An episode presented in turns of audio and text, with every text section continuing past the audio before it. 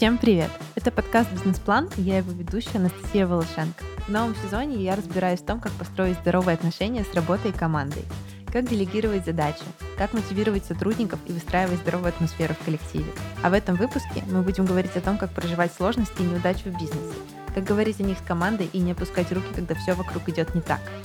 Об этом мы поговорим с Севарой Ариф Хаджаевой, основательницей нескольких сервисов дизайна интерьера, в том числе Румкею и Уюту.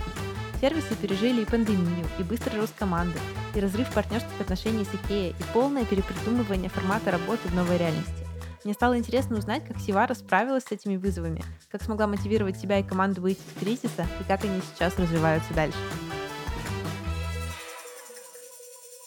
Севара, привет. Привет. Расскажи, пожалуйста, про свои проекты, которыми ты сейчас занимаешься, и вот про Румкею, которыми ты занималась до этого. Сейчас у нас основной проект — это «Уютно». Это онлайн-школа дизайна, где мы постарались э, дать возможность любому человеку строить дом своей мечты самостоятельно. То есть все знания, которые получала наша команда на протяжении долгих лет, тот опыт, который мы имеем, мы переложили, по сути, в онлайн-школу.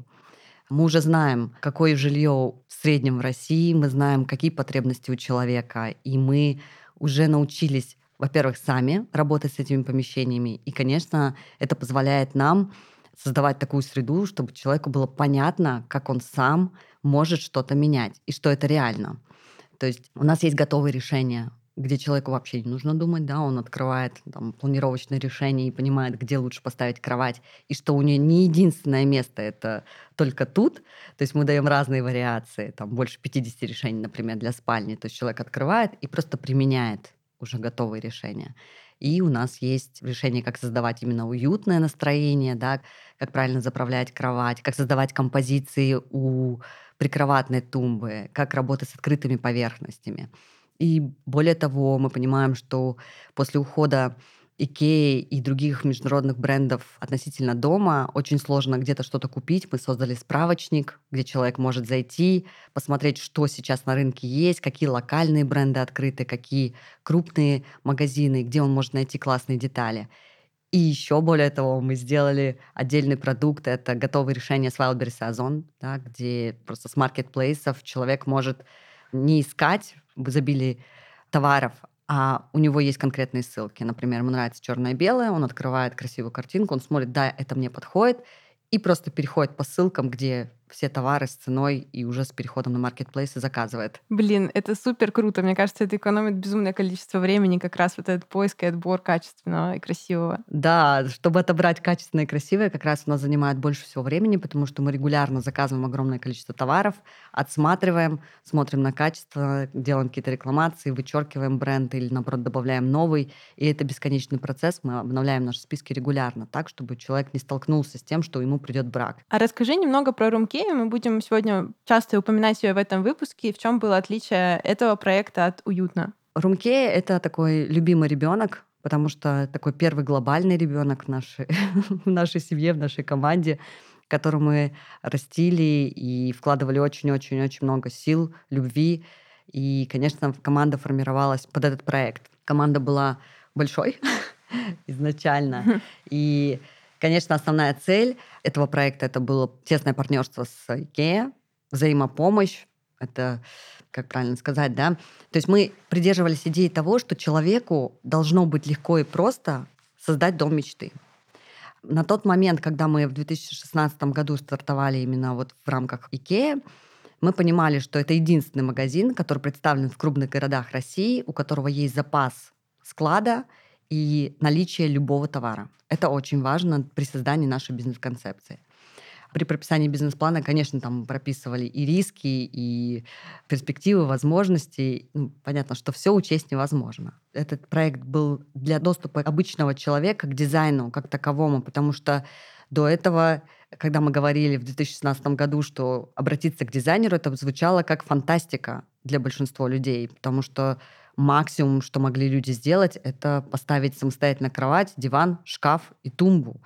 И чаще всего люди даже не пытались подобрать какие-то серии между собой, они просто покупали набор. И наша задача была сделать так, чтобы каждый человек мог к этому прикоснуться и обратиться к профессионалу. И мы сделали это онлайн что в 2016 звучало еще большей фантастикой, что к тебе не приедет дизайнер, он с тобой не будет сидеть за ручку, и он не будет замерять твое пространство. Ты будешь это делать сам. Вот это первая такая сложность, когда ты создаешь новый продукт, донести его до потребителей и сказать, что это возможно. Именно благодаря этому мы сделали это доступным, что если бы каждый член команды выезжал на объект, то мы бы не смогли захватить всю Россию, мы бы не смогли делать это в том количестве, в котором мы делали. И у нас это получилось достаточно успешно, и по нашим планам, по нашим мечтам быть партнером IKEA это тоже свершилось.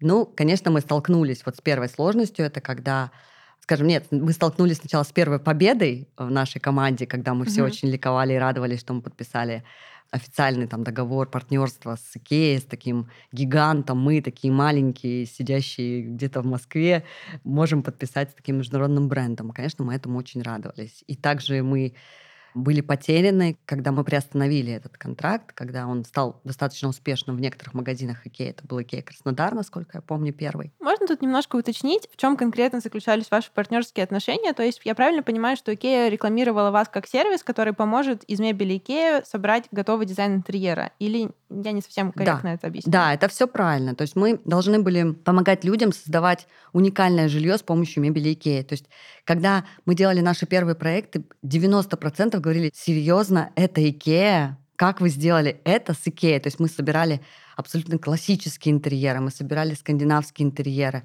мы собирали французскую классику благодаря мебели Икея. То есть мы делали ультрасовременные интерьеры с мебелью Икея.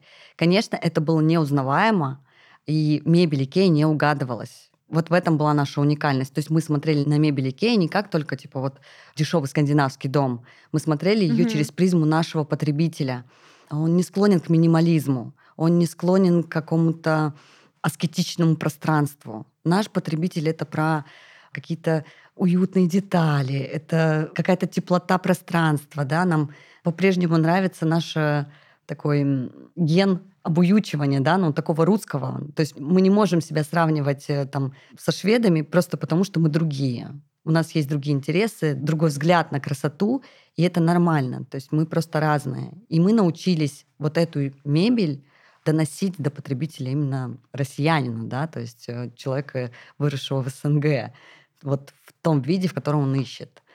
Конечно, они обратили на нас внимание, и у нас были потрясающие дружеские отношения, которые привели вот э, к тому, что да, они признали наше существование и захотели, чтобы мы были представлены в их магазине как сервис, как образно есть Очень сервис круто. доставки, как есть сервис угу. сборки, так, это же тоже не сами Икея, это тоже такие угу. же сервисы привлеченные. И вот такой мы сервис должны были стать.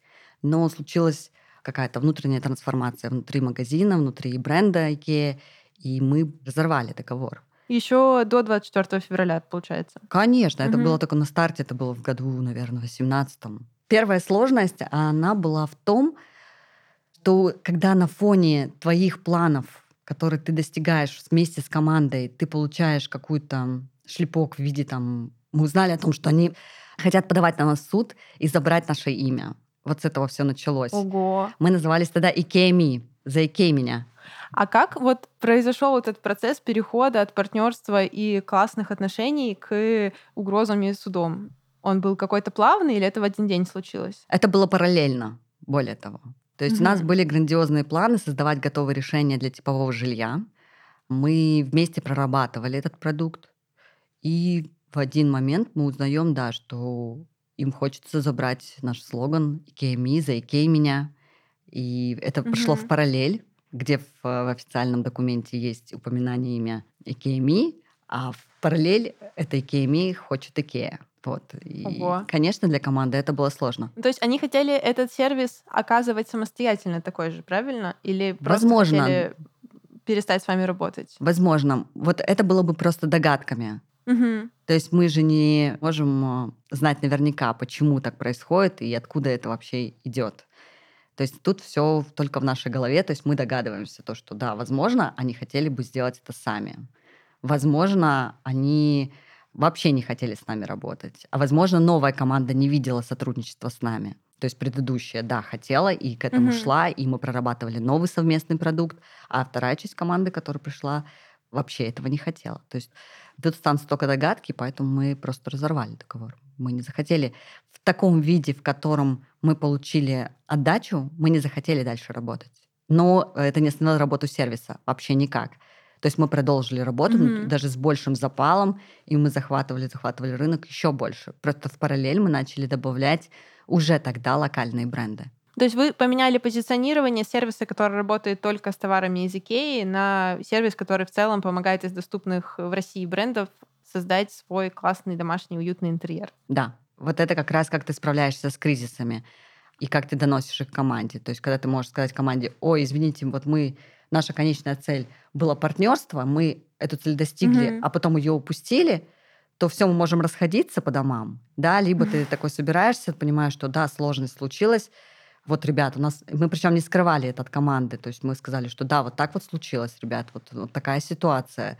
Для нас это будет сложно, но нам сейчас нужно собраться и сделать что-то еще больше, сделать еще круче, так, чтобы не просто, даже если они откроют такой сервис у себя, чтобы люди не ушли от нас, и этого не произошло. Mm-hmm. Они открыли в итоге свой сервис дизайна. Только они не называли его сервис дизайна интерьеров с мебелью Икея, потому что это название закреплено за нами, оно запатентовано. Они называли это сервис просто дизайна, дизайн интерьера с мебелью Икея. Потом они запустили квартиротеку. Это тот проект, который мы вместе прорабатывали изначально. У нас параллель запускается проект «Уютно» с готовыми решениями для дома. По сути, в том виде, в котором мы его хотели видеть и мы продолжили работу. А как ты вообще это вот сама проживала? То есть я думаю, что это явно был такой очень неприятный и тяжелый момент. Вот много ли времени тебе потребовалось, или ты смогла сразу как-то сориентироваться и переключиться, и команду переключить, или был какой-то период там неопределенности и потерянности в процессе? Если честно, вот если прям честно говорить, то не было какого-то там депрессивного состояния, что там упадок сил или незнание mm-hmm. того, куда двигаться дальше, потому что для меня это ничего не меняло. Угу. Вот просто ничего не меняло. То есть я как принятие. Ты же, когда ведешь бизнес, у тебя регулярно что-то происходит. Ты закаляешься просто регулярно. И к тому угу. моменту, пока мы пришли да, вот... как сталь. Да, пока когда мы пришли к этому моменту, что мы уже стали там партнерами, мы уже были очень сильные. Но угу. я внутренне уже была очень сильная. Плюс я была моложе. А когда ты моложе, то ты вообще любые трудности воспринимаешь как игру. Сейчас, угу, например, Ничего когда... не страшно, да. Да, сейчас, когда я сталкиваюсь с трудностями, мне кажется, я думаю больше, чем думала тогда. Угу. Например, когда в феврале что-то произошло, да, вот это было для меня сложнее, потому что я думаю, вот они уходят, совсем уходят. И уходят не только они, уходят там Zara, H&M, другие международные бренды. И вот тут ты такой думаешь, ага, надо что-то думать. И вот тут ты уже думаешь над новой системой. Вот она сложнее. Угу. А когда ты идешь по натопной дороге, и ты можешь просто расширять возможности своего бренда, то тут ты не испытываешь глобальных трудностей, мне так кажется. Тогда вы в целом пережили это достаточно мягко и просто пошли дальше двигаться своей дорогой уже вне там каких-то партнерских отношений, но по факту продолжали делать то же самое. Да, да. Мы даже более того, мы расширили команду, переехали еще в большой офис, я это помню. То есть для нас это было следующей ступенью. А команда тоже легко к этому отнеслась? Ну, я предполагаю, да, если ты говоришь, что ты сама так бойко это прожила, наверное, и команда тоже вместе с тобой прожила это достаточно бойко. Не все. Для многих это было таким, мне кажется, ударом, потому что многие видели только такой путь. В любом случае, твоя команда, она чувствует свое настроение. Ты же настраиваешь их изначально на что-то определенное. Не все умеют быстро перенастроиться. Угу. И поэтому, наверное, очень важно вот это настроение спускать. То есть такого, я бы сказала, даже, наверное, вертикально спускать. То есть когда ты сначала обсуждаешь, а потом говоришь точное решение. Вот благодаря этому мы удерживаем всегда настроение нашей команды. То есть не так, что вот вы варитесь вот в этом настроении. Плюс сейчас молодое поколение, оно очень чувствительное. А в команде в нашей всегда очень молодые ребята. То есть я изначально брала прям самых-самых, прям только выпустившихся с университета. Мы их стараемся развивать, давать им шанс, куда их не берут обычно в дизайн-студии, там, ой, у вас нет опыта, до свидания, да, я наоборот, я беру всех, у кого есть запал и желание. И, конечно, этому новому чувствительному поколению им обязательно нужно вертикально спускать решения. То есть, угу. вот, ребят, вы делали там 100 проектов в месяц, теперь вы должны будете делать 200. Как вы это будете делать? Благодаря вот этому. Мы сделаем это вот так. И ты расписываем шаг за шагом. Таким образом, они видят какой-то маршрут, маршрутный лист, как им двигаться, Мгм. и тогда у них вот эта чувствительность спадает. То есть они понимают, что да, все продолжается, мы такие же целые, мы не закроемся, и они могут дальше платить свою ипотеку. Образно так. То есть вот э, правильно донести, наверное, команде. А ты вот сейчас вначале еще сказала, что сначала обсуждать, а потом спускать решение уже как готовое. А вот на этапе обсуждения, как ты заходила вот в эти там какие-то встречи, как подавала это как проблему или как вот уже какую-то обдуманную, прожитую тобой ситуацию? Я даже помню, как это было. Вот вообще, на самом деле, я пришла с утра, мы уже приняли внутри себя, конечно, решение, что мы будем приостанавливать наши отношения. И мы пришли с моим партнером в офис, собрали практически всех, и я сказала, есть две новости, хорошая и плохая, ребят. Я говорю, начнем с плохой, я люблю начинать с плохих новостей. Мы больше не партнеримся с ними. А вторая новость, мы расширяемся. Все. И дальше были вопросы, что, как, почему, что будет дальше. И тут мы уже даем решение. И мы не запрещаем им Мгм. думать, разговаривать, обсуждать, предлагать свои какие-то идеи. Потому что вот на фоне, когда в компании что-то происходит, какая-то небольшая турбулентность, срабатывает защитная реакция, и человек всегда с инстинктом самосохранения начинает выдавать лучшее, что у него в голове есть. И вот Мгм. на этом этапе ты можешь собрать лучшие идеи от своей команды и прислушаться к ним. И вот на этом этапе у нас очень много было классных пробросов от команды, что можно делать, что, как они видят улучшение, если помимо IKEA. Если раньше мы этого там не рассматривали, то тут у нас было прям такой брейншторм, когда все выдавали классные идеи, и очень много из этого мы применили в будущем. Классно. Слушай, а давай немножко сделаем шаг назад и побольше поговорим про команду, чтобы тоже добавить контекста нашему разговору. Расскажи, вот когда была Roomkea, сколько у вас было человек, как это было устроено и какая у тебя была роль э, в этом бизнесе? А, Мы, наверное, в первую очередь при формировании команды делали это командами. То есть обычно я Мгм. сама работала когда-то в обычной дизайн-студии на старте своей карьеры в 2004-2005 году. И чаще всего, когда приходит дизайн-проект, ты садишься и его разрабатываешь. Вот. Начинаешь от начала до конца разрабатывать, и потом, ну, тогда не было просто визуализации, мы все рисовали. Мгм. Сейчас в, современном, в современных студиях это так, что есть дизайнер, он там что-то придумал, потом садится визуализатор, что-то накидывает. Потом они там это корректируют, и получается проект. Поэтому этот срок, он очень длинный. Не знаю, Мгм. месяц они могут, три месяца там одну комнату ваять. Мы попробовали как паутину рассредоточить это. То есть у нас были маленькие команды, мини-группы, в которой был ключевой, это главный дизайнер, кто создает внутри себя эту концепцию. Есть команда чертежников, дизайнеров и тех, кто подбирает все. И там вот главный дизайнер, он должен быть обязательно с навыками строительства, чтобы понимать, насколько это реально реализовать. И вот они каждый день брейнштормят внутри своей маленькой команды, создают проект, рассредотачивают его и собирают воедино. Но главный дизайнер, он всегда визуализатор. Я никогда не разделяла дизайнера от визуализатора. Мгм. Потому что визуализатор, как вот правильно сказать, это когда человек лишает себя любых возможностей. Мне это вот вообще не очень близко, когда какая-то профессия, она только сосредоточена на том, чтобы чужие мысли отрисовывать. Для меня важно, чтобы Мгм. дизайнер умел рисовать и понимал. Например, каждый член команды проходит практику друг друга. То есть, например, дизайнер садился на месяц на чертежи, прежде чем стать дизайнером. Поэтому он знает, как чертить. Поэтому глупость он уже в проекте никогда не сделает. Он будет понимать, что это невозможно состыковать. Так же, как и дизайнер, который визуализирует и который создает проект, он не допустит глупости строительной, потому что они ходят на стройку, они знают, что это такое, что если ты выведешь канализационную трубу 20 сантиметров от пола, то вода не будет стекать. Хочешь ты этого или не хочешь, не будет. То есть, чтобы Мгм. это понять, нужно все прощупать. И вот мы сделали такие мини-команды, которые позволили нам создавать безупречные проекты. Вот это была основа. А после вот пандемии, это было когда? Уже я даже забыла, когда была пандемия, в 2020 да, году, В 20-м, да. мы перешли вообще на новый уровень. Это тоже был такой кризис, что вот мы онлайн-сервис, но мы всегда работали вместе. А тут нам мы были вынуждены Мгм. рассредоточиться вообще по всей России. Шик, расползлись.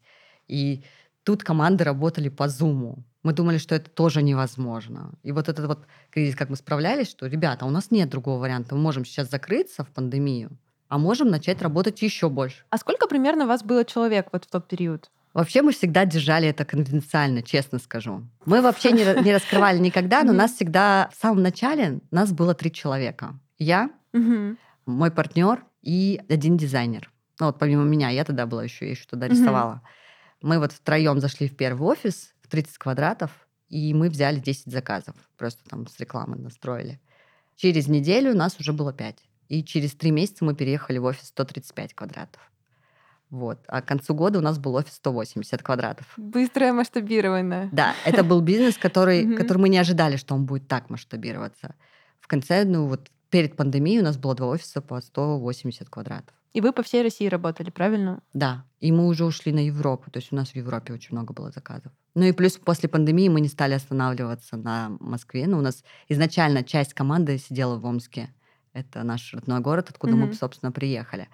Вот. А после пандемии мы, в принципе, позволили расширяться команде и быть удаленными. То есть мы научились выстраивать эту систему удаленно. Те, кто остался, да, кто реш... как бы согласился на это изменение, как ты это все подавала? Делали что-то специально там для того, чтобы там, вдохнуть в них веру и мотивацию именно в то, чтобы заниматься вот этим другим направлением? Или там те, кто остался, и так горели, и их не нужно было условно как-то дополнительно стимулировать? Основа вообще какого-то нашего ДНК, нашей команды, mm-hmm. да, это то, что мы обо всем разговариваем. То есть нет такого, что я сижу где-то далеко в углу в кабинете и отпускаем какие-то бумажки с планом действий.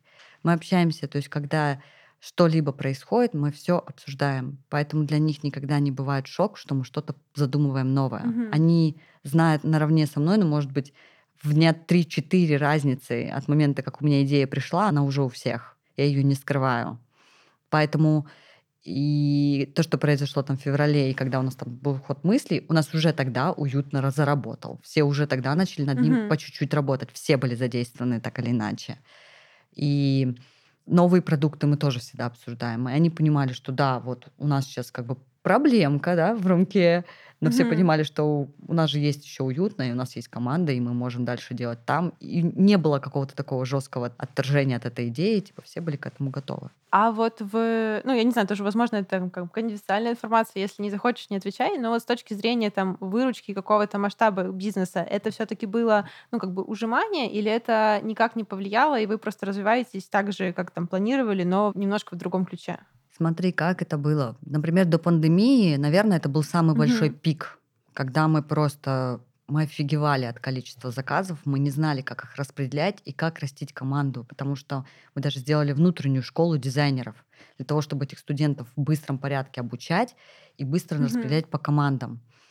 Когда случилась пандемия, мы просто не понимали, как, как сделать так, чтобы не терять заказы, потому что в пандемию сначала был очень сильный спад, то есть, когда у нас там из 100 заказов раз скатывается там, до 50, мы такие, оп, в два раза. Мы такие, что делать? Ну, потому что люди, в принципе, не понимали, что такое пандемия и как с ней ну, жить. Ну, и люди шок не знали. был просто, да. Да, не знали, тратить деньги, будут рабочие места сокращаться, не будут. И люди как бы так вот, как улиточки собрались. Потом они такие в своих mm-hmm. домах оказались, они такие дома некрасивые, неуютные, жить там не хочется, а сидеть им придется долго. И тут у нас начинается взлет. Да, кажется, что пандемия прям ваш Да, пик. ну то есть как, как ты можешь с кризисами быть, справляться, да. когда это пик, ты такой типа, о, угу. класс, и к нам просто такой бешеный поток повалил, мы мы обалдели. И вот тогда как раз услуга подбора расстановка мебели, какая-то вот такая небольшая, за небольшие деньги, она стала пользоваться бешеной популярностью. И когда случился февраль, в этот момент мы уже очень хорошо раскачали подбор и расстановку, и в ней чаще всего были заказы без списка покупок. В этом ее была особенность. То есть там списки покупок заказывали очень редко. Это чаще всего люди там типа сами хотели где-нибудь угу. в каком-нибудь магазинчике поискать там в своем городе. И, собственно, поэтому мы а, с точки зрения денег мы не теряли. Мы просто увеличили, мы перераспределили команды, перестроили их и, собственно, так вот перераспределили. Вот, поэтому каких-то таких жестких финансовых кризисов у нас не было, ну, во всяком случае, долгих. Потому что, по моему мнению, когда ты сталкиваешься с вероятностью финансового кризиса, ты должен подумать, как ты из него вырулишь. Не впадать в то, что теперь делать, да, а как из него вырулить угу. решение. Так как у нас это был уже там третий, четвертый кризис, у нас уже были базисные решения, как с ними работать. Мы уже наработали их. Ты же можешь неудачи или какие-то провалы воспринимать как опыт и использовать его, либо ты можешь повторять регулярно ошибки. Вот мы научились просто этот опыт использовать. То есть мы понимаем, как только у нас случается кризис, мы хоп, садимся такие, типа, так, давай думать, где мы сможем вырулить. Плюс у нас всегда был неприкосновенный запас э, суммы, там, который помогает нам существовать там месяцев шесть безоблачно, так что mm-hmm. люди ничего не будут делать, но все равно будут получать свои зарплаты. Никуда они там мы не будем их увольнять, во всяком случае. Это дает нам такой запас прочности, который позволяет нам, наверное, большую вариативность в выборе решения, в тестировании каких-то своих концептов. Получится, не получится. Конечно, каждый раз это такой риск. Типа, может и не получиться, конечно. И могло не получиться. Но тут про волю такую, что ты можешь, да, получится, сто процентов получится. Мы будем пробовать. Знаешь, вот я тебя слушаю, и ты звучишь такой уверенный, опытный уже предприниматель, который как бы много чего повидал, и на любую проблему уже как бы в запасе имеет какой-то готовый ответ. Вот, но может быть у тебя до этого в бизнесе или там в работе были какие-то ситуации, которые тебя прям выбивали из колеи? Или в принципе ты такой человек просто, что на любую проблему реагируешь сразу готовым решением? Нет, я точно не про железный кулак, что это прям совсем-совсем легко mm-hmm. справляюсь. Нет, ну у меня классный ментор. Это мой отец. Он когда-то был вице-президентом крупной корпорации. В его подчинении было больше 10 тысяч человек. И когда случаются какие-то вопросы, как работать с сотрудниками, как справляться с кризисами, я, естественно, беру консультацию у него. И тут не как консультация. Ну, это очень большая ценность, конечно, такой Да, опыт. типа, папа, мне плохо, я не знаю, что делать. Это не из этой серии. Да. Это серии того, что вот такая такая-то ситуация, мне нужно вот такое-то вот такое решение, и смогу ли я с этим решением справиться. И плюс у меня муж такого склада математического ума, математического склада ума, он такой, он вообще очень с холодной головой. И когда меня бьют эмоции, то он меня так раз, Севара, так, давай подумаем, все будет нормально. И он не склонен входить в какую-то панику. Плюс эти два человека очень значимых для меня, и мой муж, и мой mm-hmm. отец, они оба с холодной головой. И, наверное, они просто не дают моему вулкану разгореться. Поэтому я так спокойно на все реагирую. Но больше всего, конечно, меня в, в бизнесе в начале особенно задевала это текучка кадров. Я прям очень тяжело mm. расставалась с людьми. Прям болезненно. То есть для меня уход любого сотрудника был просто ужасно болезненным. То есть я прям могла заплакать. Ну, это тоже закалка такая. То есть ты сначала такой плачешь, потом ты такой, ну, окей, я тебе найду замену. И ты, когда первый раз от тебя уходит сотрудник, ты думаешь, что он незаменим, а mm потом же ты находишь ему замену, и когда второй ключевой сотрудник уходит, ты уже такой думаешь, я же того заменила еще лучшим. Соответственно, может, мне сейчас и повезло. Тоже... Угу. И ты даже воспринимаешь это типа такой, вау, наверное, мне сейчас повезло, он ушел сейчас, а мы сейчас там на росте, и мне нужен совсем другой человек, и так суждено, и ты начинаешь вот эти ситуации проворачивать иначе в своей голове. То есть у тебя нет такого, что ты все прям в упадке, особенно когда там уходит не один человек одновременно. Когда mm-hmm. у тебя большая команда, их может уходить одновременно там по 5-6 человек. Не всегда это красиво происходит. То есть есть ребята, с которыми там 99% кто от нас уходил, мы уходили с вечеринкой. То есть мы делали коктейли, mm-hmm. офис закрывался на пятницу, на вечер, мы делали коктейли, танцевали, провожали человека. То есть у нас вот такое было всегда расставание.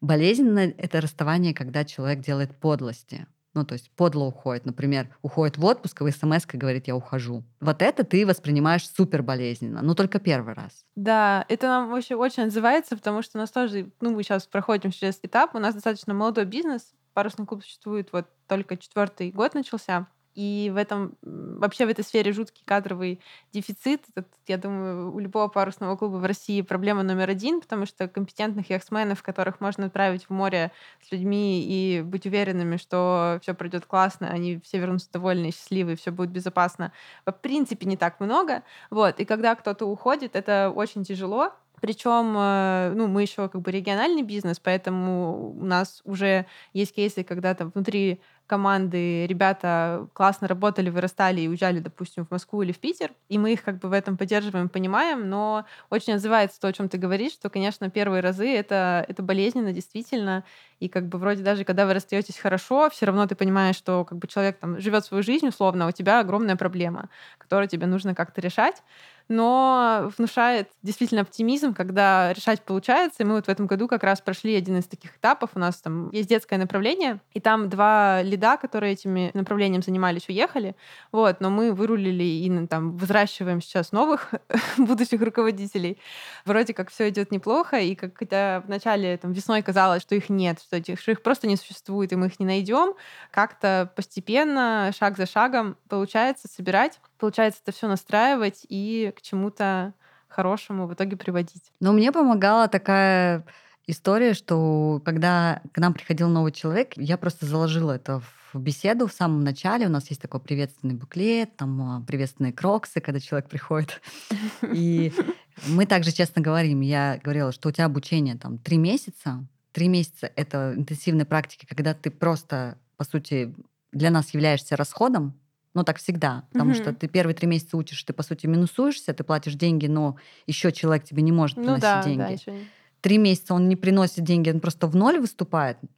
И только через образно 6 месяцев ты вообще начинаешь быть полезным нашей компании. Поэтому два года я очень прошу, да, там я вот прям так и говорила, я очень прошу, не создавай мне турбулентность. Если ты не готов на эти ближайшие два года быть с нами, то лучше давай сейчас классно, классной волне, классной беседы расстанемся.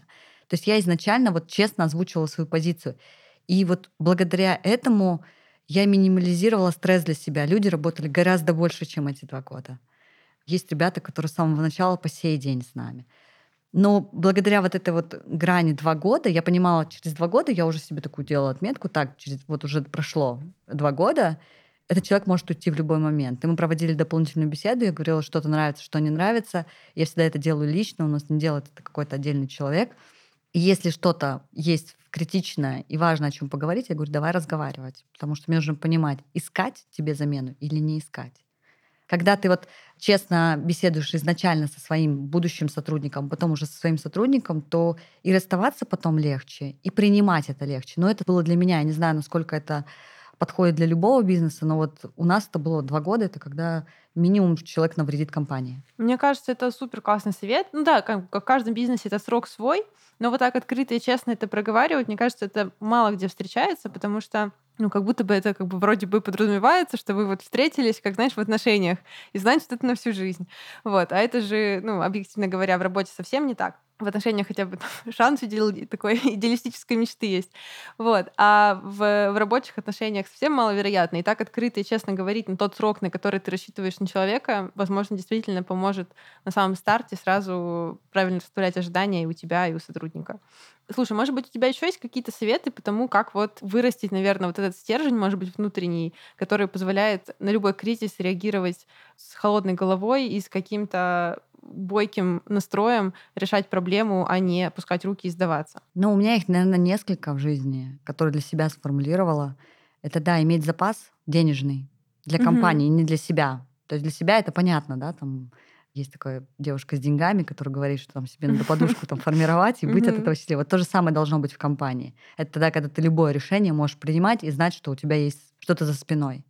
Второй момент — это не строить э, ложных ожиданий от любого дела. То есть все ожидания, они должны быть на листе. То есть ты должен понимать, что если А, сделаю вот так, будет вот так, Б, ну хотя бы какие-то возможные риски, которые есть в твоей голове, ты должен их написать. Когда ты их знаешь, нет ложных ожиданий, то ты к ним готов уже априори. И три — это честность. Ну, то есть вот честность, она должна быть в бизнесе во всем. Ты честен с командой, ты с ней общаешься открыто. Ты честен со своим клиентом, ты общаешься с ним открыто.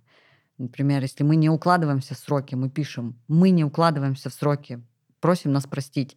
Можно мы вам пиццу угу. отправим? Ну, то есть у нас есть такая практика. То есть, когда мы не укладываемся, мы признаем. То есть и, и просто отдаем сразу то, что можем, как-то развеселить, смягчить удар. Мы там отправляем реально пиццу в любой город России, если мы задерживаем проект.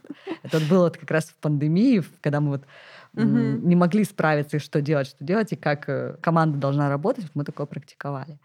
И такой совет от моего дедушки когда-то был «не складывай все яйца в одну корзину». Это, наверное, актуально и сейчас. Ты, ты не знаешь, что будет завтра. И это не сюрприз там февраля. Это всегда было во все времена. Угу. Кризисы, они очень цикличные. Скажем так, голод, войны и прочие проблемы в мире постоянно. То есть нет ничего нового в этом. И если ты знаешь, что так может быть, и ты к этому готов, то не складывай яйца в одну корзину. То есть у тебя проект, и всегда должно быть запасное что-то, что ты делаешь, что-то тоже очень полезное. Тогда у тебя есть возможность, вариативность в принятии решений. То есть да, у нас в румке случилась сложность, мы можем позволить себе ее закрыть, потому что у нас есть уютно, который настроен уже на другой мир. Мир, где уже нету ни Икеи, ни других международных брендов. Угу. И это будет существовать вот так. И сейчас мы строим там новый проект, который вообще совершенно другого формата, который совсем не про дизайн интерьера. Просто это вот у нас появляется новый, новый проект, в который мы вот вкладываем свои силы. И так, мне кажется, это правильно. То есть предприниматель — это тогда, когда он умеет быстро адаптироваться, когда он может не впадать в панику и точно это должен быть очень ответственный человек. Если ты занимаешься бизнесом, ты несешь ответственность не только за свой бизнес, за себя, ты несешь ответственность перед людьми, на которые на тебя работают. К сожалению, не все так считают, но я считаю, что твоя личная какая-то боль, твой личный страх, оно не должно перекладываться на твой бизнес и на людей, на которые на тебя работают. Потому что личная боль — это только личная боль к сожалению, в современном обществе, да, все, я говорю, что стали очень-очень чувствительными. И иногда в принятии решения они в приоритетность ставят свою личную эмоцию, а потом уже все остальное. Типа вот, если я не смогу быть целостным, то значит и бизнес мой не сможет быть целостным. Твой бизнес, если это нормальный бизнес, это про деньги, а не про хобби, где ты проводишь свое время, будет существовать с тобой без тебя. Это как шестеренки, которые mm-hmm. настроены. Я счастлива, что я могу себе позволить уехать, приехать, и мой бизнес будет работать. Но при этом я люблю быть вовлечена в него. Но я занимаюсь его развитием. Я занимаюсь тем, чтобы команда становилась эффективнее. Я занимаюсь тем, чтобы открывать для этого бизнеса новые направления. Но я точно не про то, чтобы поддаться эмоции и спустить руки вниз и заплакать. Нет. Вы слушали подкаст «Бизнес-план». Сегодня мы говорили о том, как справляться со сложностями, как растить внутренний стержень и не опускать руки. Надеюсь, вам было так же интересно, как и мне. Если да, то оставляйте свои отзывы и оценки в Apple подкастах и подписывайтесь на нас в Яндекс.Музыке. Ну и, конечно, читайте «Бизнес-секреты».